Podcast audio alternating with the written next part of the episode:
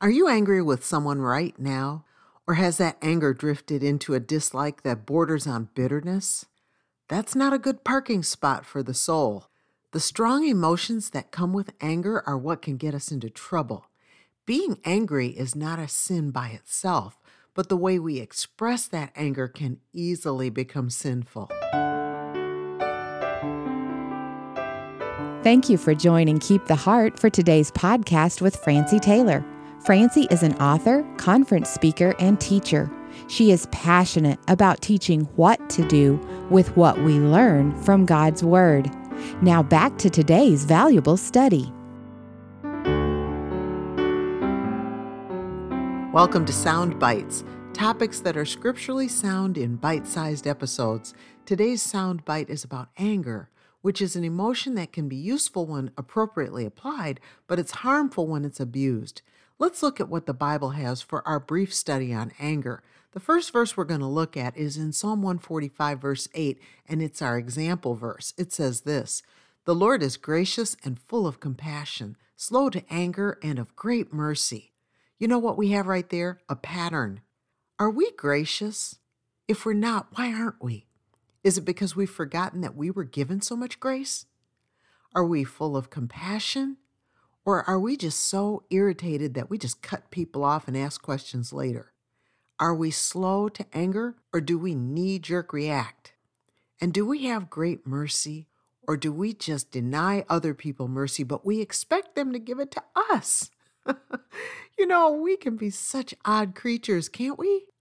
The best thing that we can do in our Christian life is copy Christ. When you look at scripture and you see passages like this, they are literally patterns for living. The Lord is gracious. We need to be gracious. The Lord is full of compassion. We really need to stop putting people's feet to the fire. The Lord is slow to anger. Stop that overreaction. And the Lord is of great mercy. Could you forgive that person? Or are you going to say, well, I expect God to do that with me, but I'm not going to do that with others? Either we're going to be like the Lord or we're not. The next thing we're looking at in our soundbite study on anger is Proverbs 15:1, and it says this: "A soft answer turneth away wrath, but grievous words stir up anger." You can get into a war of words so easily. You just be the first one to throw the word grenade, and pow, it's going to blow up all over somebody else. They're going to throw one back, and pretty soon you're using your words as weapons rather than communication tools. Do you know how we can master the art of the soft answer? Become better listeners. When you're listening so you can formulate your answer or your response or your comeback, you really are just spoiling for a fight. You're not paying attention to what the person is saying. You're not all checked in. You're busy getting yourself ready for a debate. And then the grievous words come along as one person says something and the other person says something back, and you keep going back and forth each one wanting to have the last word. That's how you stir up anger. Now, we know this verse, and we often quote this verse, but do you realize it doesn't matter how much we know, but it matters what we do with what we know? That's why when somebody says to me, I know, I know, I know, I turn it around and say, I know you know, but do you do? Do you do? Do you do? It doesn't matter how much we know. It's often not the lack of knowledge that's getting us into trouble, it's the lack of application. Mastering the art of the soft answer requires a pause. It also requires us to stop thinking about what we're going to say and tune into listening to what the other person is saying. There are some warning times when we need to be careful about employing the soft answer. For example, when you're very tired, that's not a great time to get into touchy conversations with thorny people. You might have to put those conversations on hold and say, Hey, I'd love to talk to you, but let's do that another time. Do not engage in a war of words, especially when you know you're tired. Another time when it's not a good idea to get into a really heated conversation with someone is when you already know they tend to want to debate. People reveal where they're coming from over time.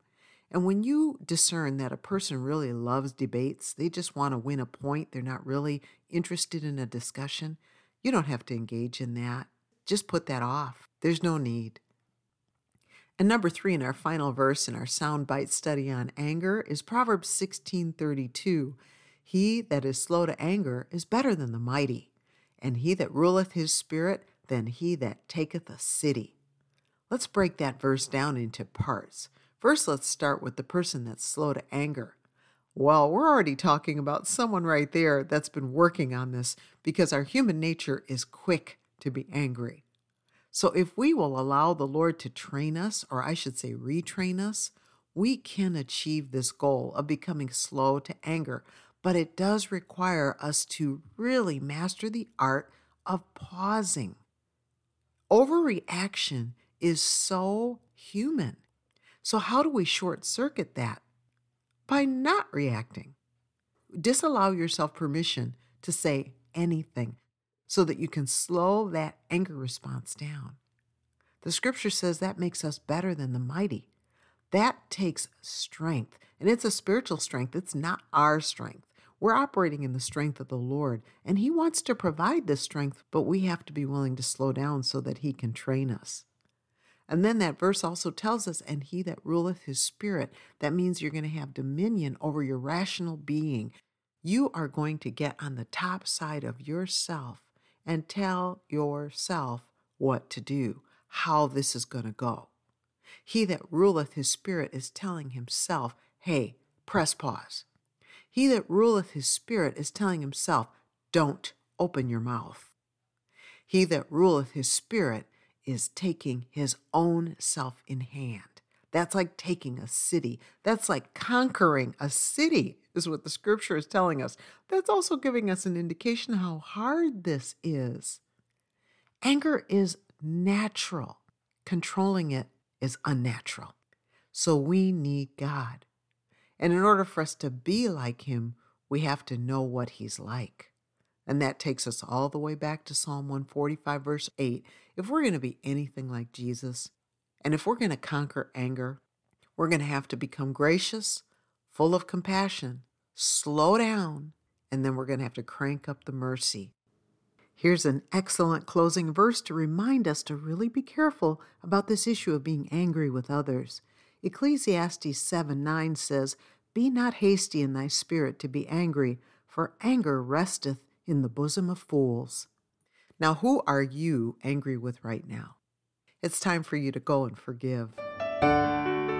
You've been listening to Keep the Heart with Francie Taylor. Subscribe to this podcast and be sure to follow Keep the Heart on Instagram. For more from Francie, visit keeptheheart.com for devotionals, books, Bible studies, and more. Visit keeptheheart.com today. Thank you for listening.